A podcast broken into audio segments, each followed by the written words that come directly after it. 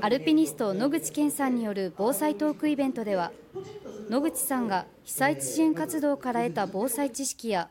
電気自動車の給電機能の活用方法などが語られました。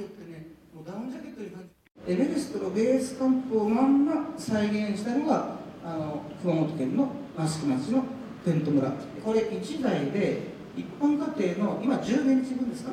テントだったらものすごい量の人が